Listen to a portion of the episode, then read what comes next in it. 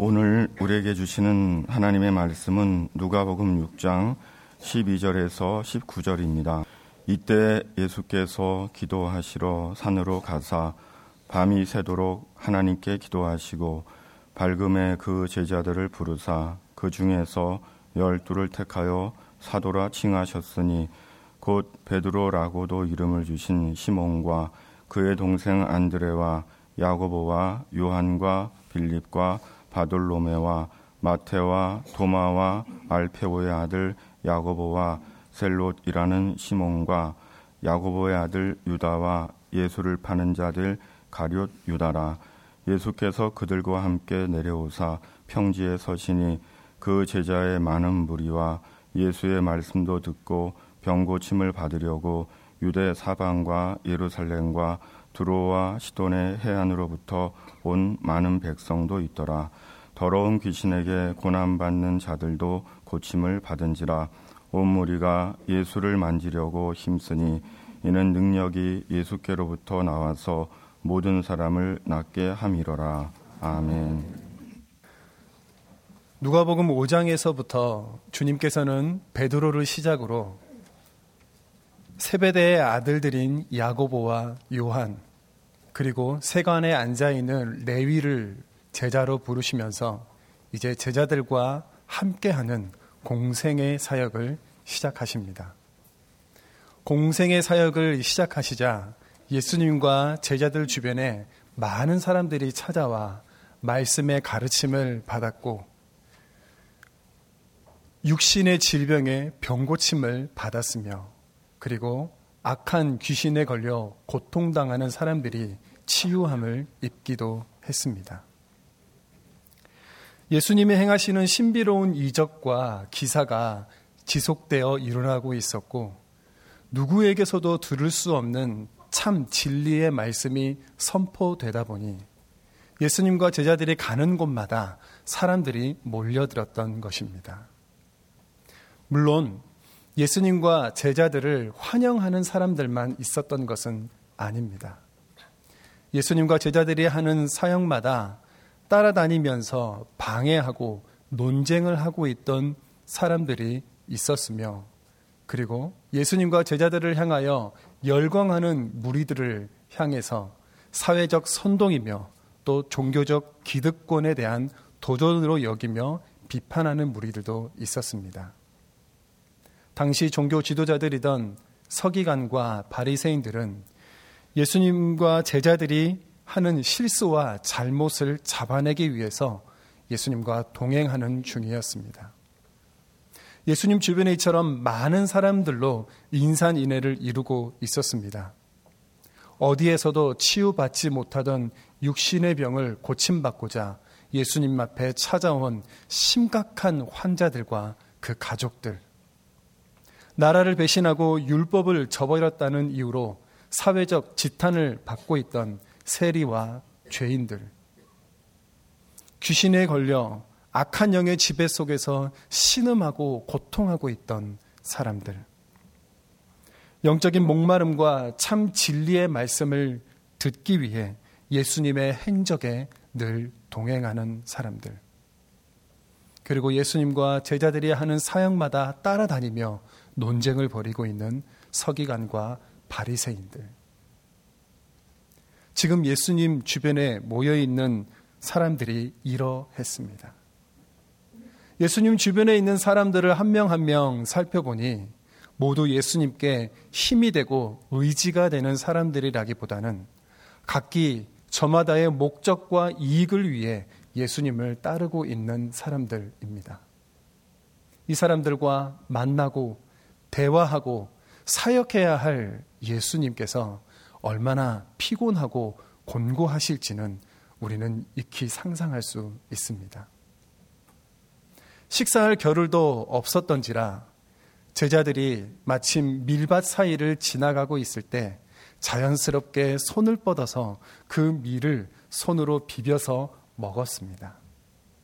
이 광경을 놓치지 않은 바리새인들이 예수님께 찾아와 문제 제기를 합니다.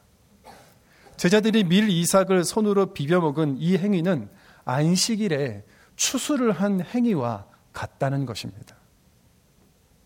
칼날 같은 시선으로 예수님을 향하여 공격하고 있는 이 바리새인들에게 예수님께서 참 안식일이란 사람을 가두고 구속하는 것이 아닌 사람 자체를 위한 날이라고 알려주셨습니다.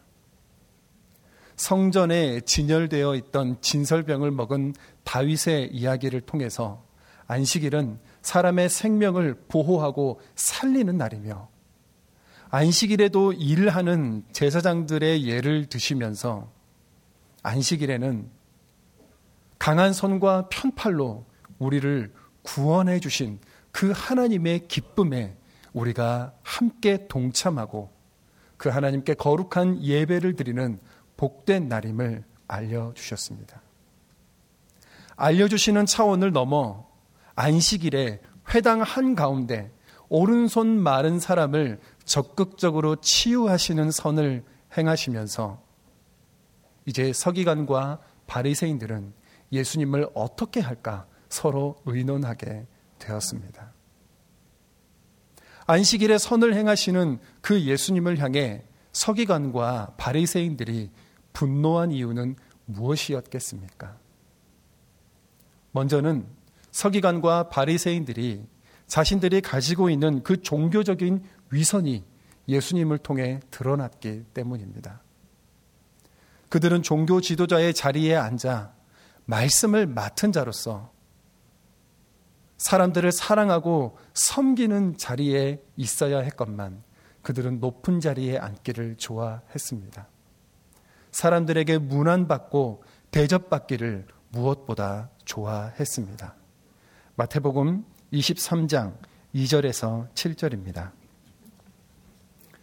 서기관과 바리새인들이 모세의 자리에 앉았으니 그러므로 무엇이든지 그들이 말하는 바는 행하고 지키되 그들이 하는 행위는 본받지 말라. 그들은 말만 하고 행하지 아니하며 또 무거운 짐을 묶어 사람의 어깨에 지우되 자기는 이것을 한 손가락으로도 움직이려 하지 아니하며 그들의 모든 행위를 사람에게 보이고자 하나니 곧 그 경문띠를 넓게 하며 옷수를 길게 하고 잔치의 윗자리와 회당의 높은 자리와 시장에서 문안받는 것과 사람에게 랍비라 칭함을 받는 것을 좋아하느니라. 서기관과 바리새인들이 분노한 두 번째 이유는 그들이 외적 종교 형태에 집중하느라 율법의 내적 본질을 놓치고 있었다는 것을 깨달았기 때문입니다. 누가복음 11장 42절입니다. 화 있을진저 너희 바리새인들이여 너희가 박하와 운향과 모든 채소의 11조는 들이되 공의와 하나님께 대한 사랑은 버리는도다.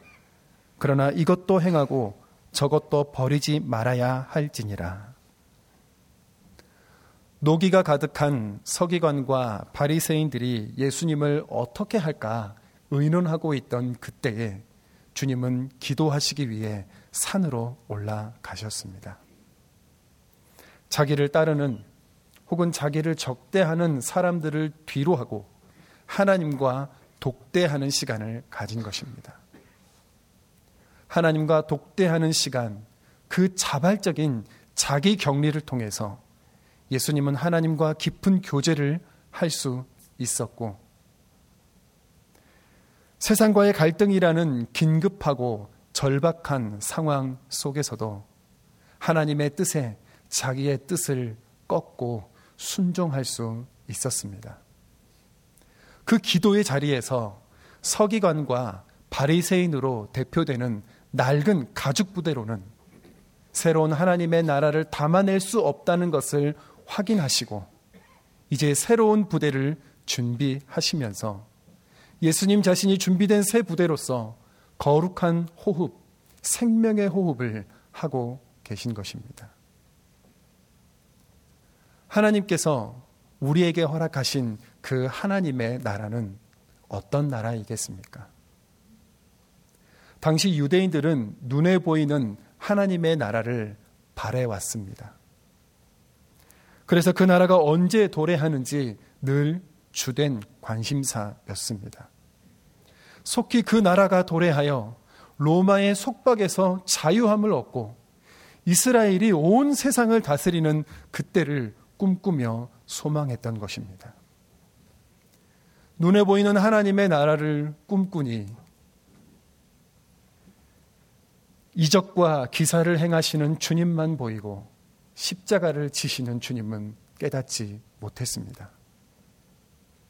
눈에 보이는 하나님의 나라를 꿈꾸니 제자들은 하나님의 아들을 따르고 있음에도 불구하고 서로 누가 크냐고 논쟁할 수 있었던 것입니다. 그러나 하나님의 나라는 눈에 보이게 임하는 것이 아닙니다. 누가복음 17장 20절에서 21절입니다. 바리새인들이 하나님의 나라가 어느 때에 임하나이까 묻거늘 예수께서 대답하여 이르시되 하나님의 나라는 볼 수 있게 임하는 것이 아니요 또 여기 있다 저기 있다고도 못하리니 하나님의 나라는 너희 안에 있느니라. 하나님의 나라는 우리 안에 있습니다. 하나님의 나라를 새롭게 담아낼 수 있는 새 부대는 주님께서 기도하신 후 불러주신 제자들이었습니다. 예수님께서 산에서 내려와 이름을 불러주셨던 그 제자들의 모습은 과연 어떠했겠습니까? 그들의 모습 안에 정말 하나님의 나라를 볼 수 있었겠습니까? 어부 출신 제자들은 갈릴리 호수에서 일하던 그 척박한 환경이 고스란히 온몸에 녹아 있었으며 뜨거운 태양 아래 일하느라 검게 그을린 얼굴로 서 있었을 것입니다. 세리 출신 제자들은 동전의 쇠 냄새와 함께 그 눈빛에서 탐욕스러움이 아직 사라지지 않았을 때입니다. 과격한 형태의 독립 운동을 하던 제자들은 그 품 안에 있는 칼이 증명하듯 화해와 평화, 희생의 하나님의 나라를 담아내기에는 아직 자신들의 혈기가 채 사라지지 않았을 때입니다. 주님의 부름을 받은 제자들이 앞으로 무엇을 해야 하는지, 어떻게 살아가야 하는지, 주님께서 내 이름을 불러주신 의미가 과연 무엇인지 온전히 깨닫지 못했습니다. 하지만 제자들 나름대로 각자의 의미를 부여하기 시작했고 그 의미가 주님을 만나기 이전의 삶을 모두 정리할 수 있도록 도와주었습니다. 그리고 이제 자신을 불러주시는 그 주님 앞에 새로운 인생을 향하여 새로운 삶을 향하여 믿음으로 순종하고 있습니다. 그 순수한 제자들의 믿음 안에 주님께서 하나님의 나라를 허락하십니다. 누가복음 6장 20절입니다. 예수께서 눈을 들어 제자들을 보시고 이르시되 너희 가난한 자는 복이 있나니 하나님의 나라가 너희 것임이요. 예수님께서 하나님의 나라 그 제자들로 부르신 사람 중에 12명을 택하여 주셨습니다. 본문의 택하여로 번역된 헬라어 에클렉사 메노스는 택함의 주체 되신 주님께서 이 모든 일을 주관하여 직접적으로 하고 있음을 나타내는 형태로 변환된 단어입니다. 이 단어가 사용된 성경의 다른 용례를 살펴보면 저마다 어떤 특별한 목적을 위해서 제자들을 불러내실 때 사용한 단어입니다. 당시 랍비들은 정결한 율법에 합당하게 살아간 사람들이 찾아올 때 제자로 맞이했습니다. 저명한 스승일수록 더욱 엄격한 기준으로 제자들을 선별하는 것은 당시의 일반적인 상식이었습니다. 그러나 주님은 직접 제자들을 찾아가셨습니다. 능력과 명성의 기준과는 다른 기준으로 제자들을 불러내셨습니다. 특별히 선택된 12명의 제자들 중에는 어부, 열심당원, 세리, 헬라 이름과 세머 이름으로 되어 있는 이방인, 갈리 사람, 유다 사람, 그리고 훗날 예수님을 팔게 될 가룟 유다도 있었습니다. 출신 지역이나 정치적인 성향, 학벌에 따라 차별하지 않으시고 제자들을 불러주신 그 주님께서 오늘 우리 모두도 역시 불러주고 계십니다. 고린도전서 1장 26절에서 29절입니다. 형제들아 너희를 부르심을 보라 육체를 따라 지혜로운 자가 많지 아니하며 능한 자가 많지 아니하며 문벌 좋은 자가 많지 아니하도다. 그러나 하나님께서 세상에 미련한 것들을 택하사 지혜 있는 자들을 부끄럽게 하려 하시고 세상에 약한 것들을 택하사 강한 것들을 부끄럽게 하려 하시며 하나님께서 세상에 천한 것들과 멸시받는 것들과 없는 것들을 택하사 있는 것들을 패하려 하시나니 이는 아무 육체도 하나님 앞에서 자랑하지 못하게 하려 하심이라. 주님께서는 이렇게 선택된 12명의 제자들을 사도라고 칭해 주셨습니다. 본문의 사도라고 번역된 헬라어 아포스톨로스는 보냄을 받은 자, 파견된 자라는 의미로 전권을 위임받은 왕의 대리자를 의미합니다. 예수님께서 세우신 그 12명의 제자, 12명의 사도는 구약 시대에 이스라엘의 12지파와 연결되어 있습니다. 12개의 지파가 하나님의 나라 이스라엘을 기초하고 있듯이 주님께서 부르신 그 12명의 제자가 새로운 이스라엘, 새로운 하나님의 나라의 기초가 되고 있는 것입니다. 그 12명의 제자들은 주님과 함께 사역하면서 주님이 앞으로 지게 되실 그 십자가의 참 의미와 복음을 온 세상에 증언하는 증인 마르티스이며 세상 끝날까지 함께 하시는 주님과 동행하면서 이 세상에 하나님의 나라를 세우도록 부름받고 훈련받는 종 휘페레테스입니다. 주님께서 이 12명의 제자들을 선택하신 이유에 대해서 마가복음 3장 13절 14절은 이렇게 기록하고 있습니다. 이에 열두를 세우셨으니 이는 자기와 함께 있게 하시고 또 보내사 전도도 하며 귀신을 내쫓는 권능도 가지게 하려 하심이로라. 주님께서는 제자들과 함께 있기를 원하셨습니다. 스승 되신 주님께서 제자들과 함께 인격적인 교제와 사귐을 나누면서 서로의 다름과 차이를 극복하는 과정 중에 하나님의 나라를 보여주시고 나타내기를 원하셨습니다. 그리고 함께 있던 그 제자들을 세상으로 보내셨습니다. 주님과 연합함으로 온전한 하나님의 나라를 경험한 제자들이 세상에 나아가 참 도를 전하며 악한 영과의 싸움에서 승리함으로 하나님의 나라를 확장시키시기를 원하셨던 것입니다. 주님은 제자들을 세상에 보내셔서 하나님의 나라를 위한 사역을 하게 하셨지만 결코 제자들을 기능적으로 부르지는 않으셨습니다. 만약 업무적인 성과를 위해서 제자들이 필요했다면 오늘 본문에 기록된 제자들의 이름은 기록되지 않았어야 합니다. 더 똑똑하고 경험이 많으며 더 탁월한 능력을 가지고 있는 제자들을 선택해야 하지 않았겠습니까? 그러나 주님께서는 치유와 회복이 필요한 세상을 위해 상처투성이요 힘이 없고 연약한 제자들을 부르셔서 먼저 그 상처 입은 세상과 만나게 하십니다.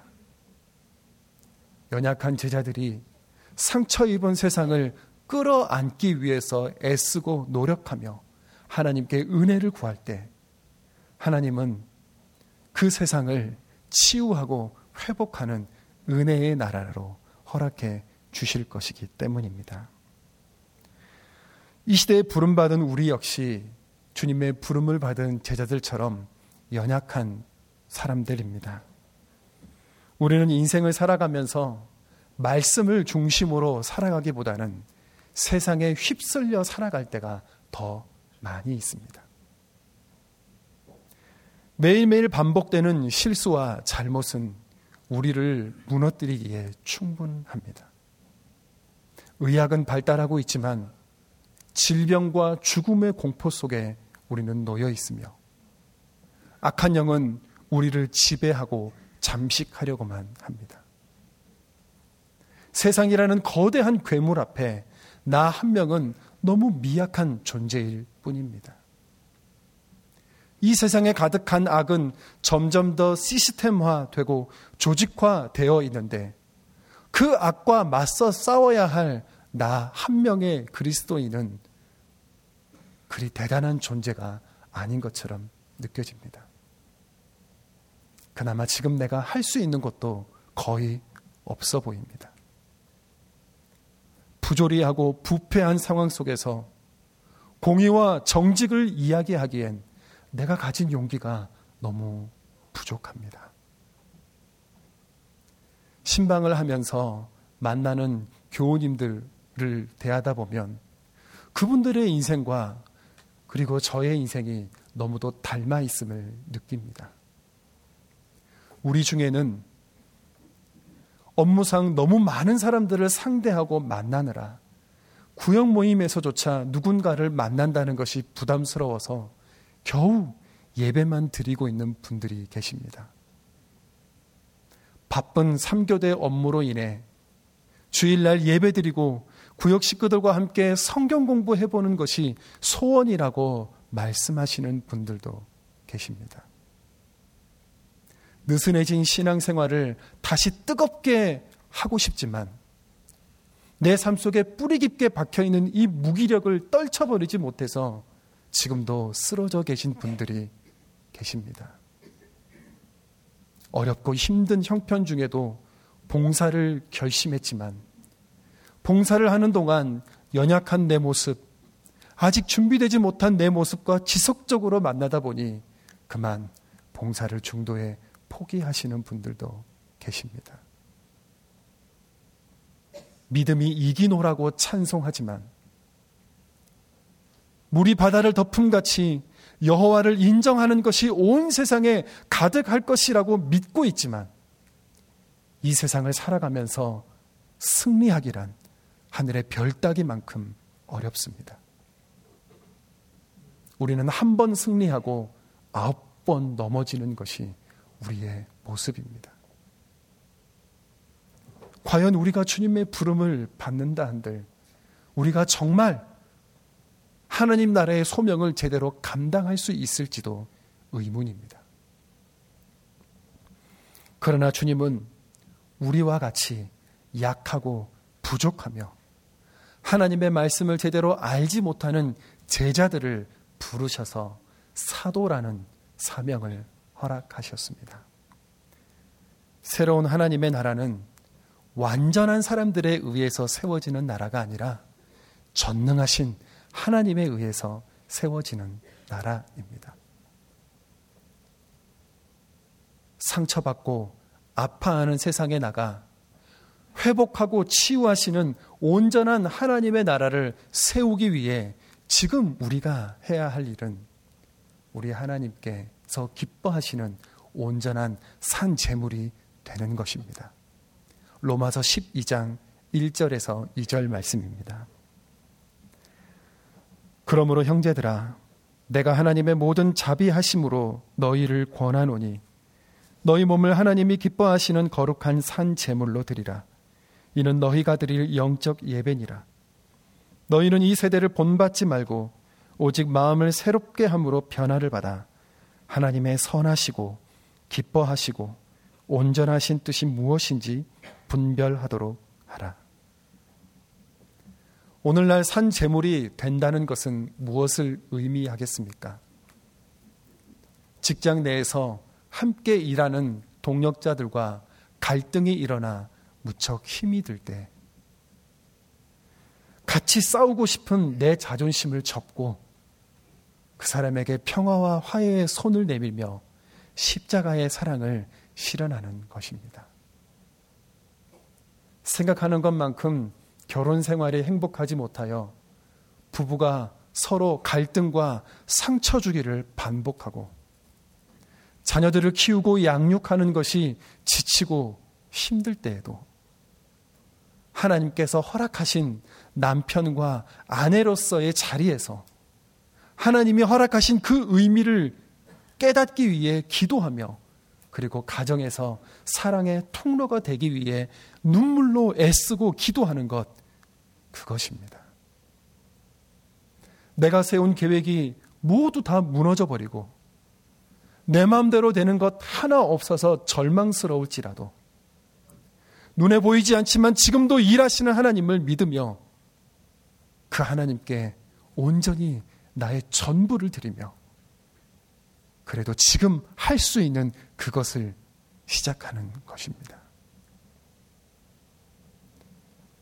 이처럼 거대한 세상과의 영적인 싸움에서 믿음으로 지켜내는 제자된 그 한 사람으로 인해 세상은 치유되고 회복될 것입니다.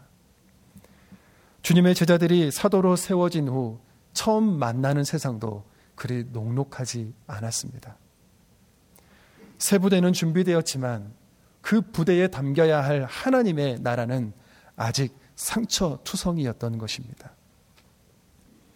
기도를 마치신 후 산에 내려온 예수님과 제자들을 맞이한 사람들은 육신의 병에 걸린 사람, 귀신에 들려 있는 사람, 유대 사방과 예루살렘뿐만 아니라 두로와 시돈의 이방 땅에서 말씀을 듣기 위해 온 사람들이었습니다. 병들고 아파하고 소외되고 상처받은 그 사람들이 모여 있는 세상을 치유하기 위해 힘이 없고 연약한 제자들이 주님 말씀 의지하여 주님 불러주신만 믿고 나아가 그 세상을 끌어안고 눈물로 기도할 때 하나님의 나라는 시작되는 것입니다. 하나님의 치유와 회복은 이미 일어나고 있는 것입니다. 예수님을 찾아온 무리들은 예수님을 만지려고 힘썼고 주님은 그것을 허락하셨습니다. 예수님을 만지려고 하는 사람들의 믿음은 수준 높은 신학을 기반으로 한 고상한 믿음이 아닙니다. 현실이 벅차고 상황이 어려워서 주님을 잡는 것만이 마지막 희망이라는 심정이었을 것입니다. 그 절박한 상황과 안타까운 믿음을 주님은 외면치 않으셨고 예수님을 만져서라도 고침을 받고자 하는 그들에게 당신의 능력을 허락하셨습니다. 병들고 귀신 들린 이들, 소외되고 상처받은 이들에게 눈으로 보여지고 손으로 만져지는 그 하나님 나라의 실체를 경험하게 해 주시기 위함이었습니다. 그리고 이 세상과 마음 안에 있는 상처는 오직 주님만이 고치실 수 있다는 것을 나타내 주시기 위함이었습니다. 그렇다면 오늘날 상처 투성이의 우리는 어떻게 하면 주님을 만져볼 수 있겠습니까? 어떻게 해야 우리도 하나님의 나라를 이 부대 안에 담아낼 수 있겠습니까? 그것은 제자들이 그러했던 것처럼 주님께 나의 전 인생을 맡기고 내어드리며 주님과 함께 동행하는 것입니다. 비록 주님께 염치 없을 만큼 자주 넘어지고 실패하더라도 말입니다.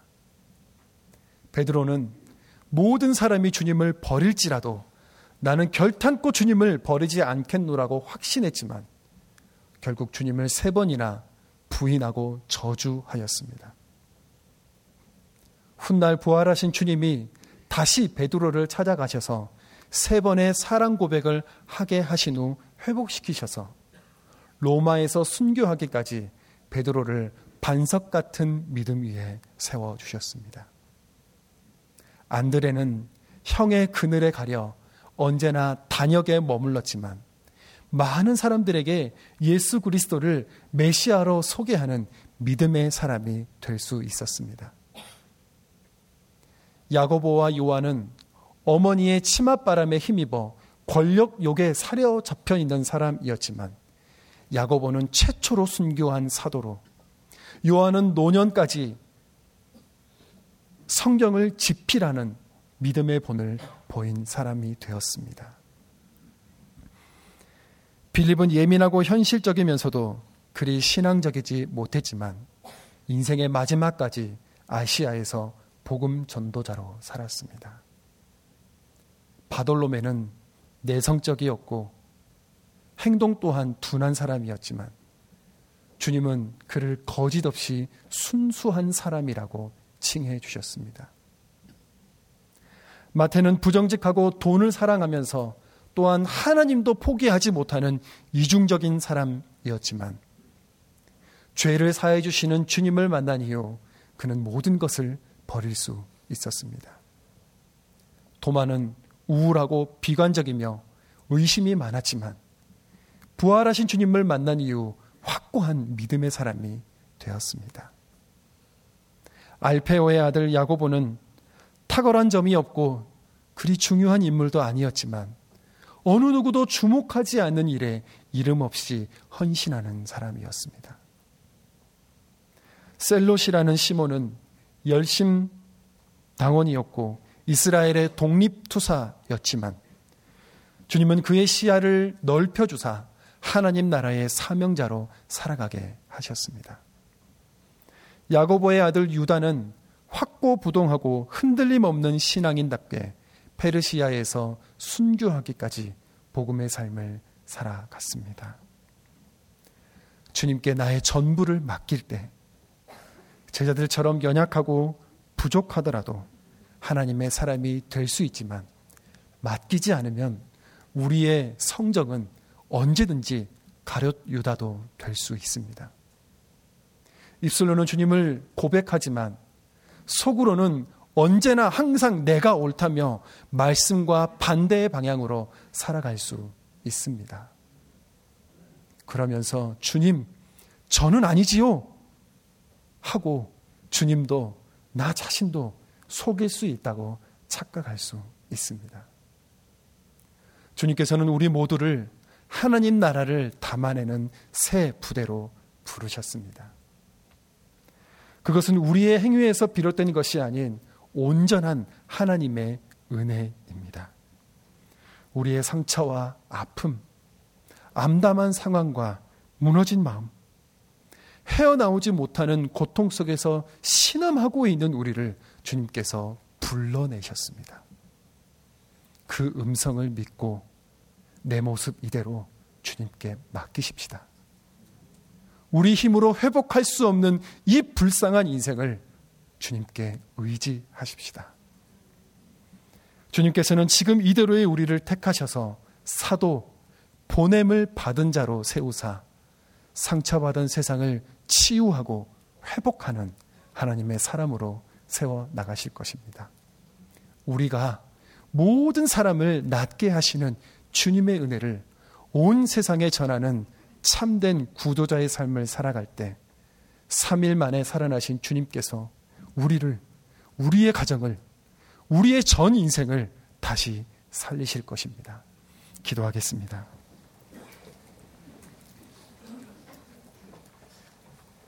무엇 하나 내세울 곳 없는 제자들의 모습에서 우리의 모습을 봅니다. 업으로 살던 거친 손이 우리의 손이며 거뭇한 얼굴은 험악한 세월을 보낸 우리 인생입니다. 탐욕과 욕심을 채 걷어내지 못한 우리는 돈도 사랑하고 하나님도 사랑하는 어설픈 그리스도인이며 우유부단하고 감정적인 우리는 성숙함과는 거리가 멉니다. 이런 우리를 불러주사 제자로 삼아주신 주님의 말할 수 없는 은혜에 감사합니다. 세상과 백번 싸워 백번 지는 싸움에서 승리하지 못하고 쓸쓸한 폐잔병으로 매 주일마다 이곳에 모이는 우리를 용서하여 주옵소서. 이제 우리의 상처와 아픔, 고독한 현실과 슬픈 인생 그대로 주님 앞에 나아갑니다. 새로운 하나님의 나라와 만나게 하여 주옵소서. 어루만지시고 싸매어 주시는 하나님의 나라, 치유하고 회복하시는 하나님의 사랑을 경험하게 하여 주옵소서. 날마다 날마다 3일 만에 다시 살아나시는 주님과 만남으로 인해 우리의 삶이 하나님의 나라를 그려내는 하얀 도화지가 되게 하여 주옵소서. 예수님의 이름으로 기도드립니다. 아멘.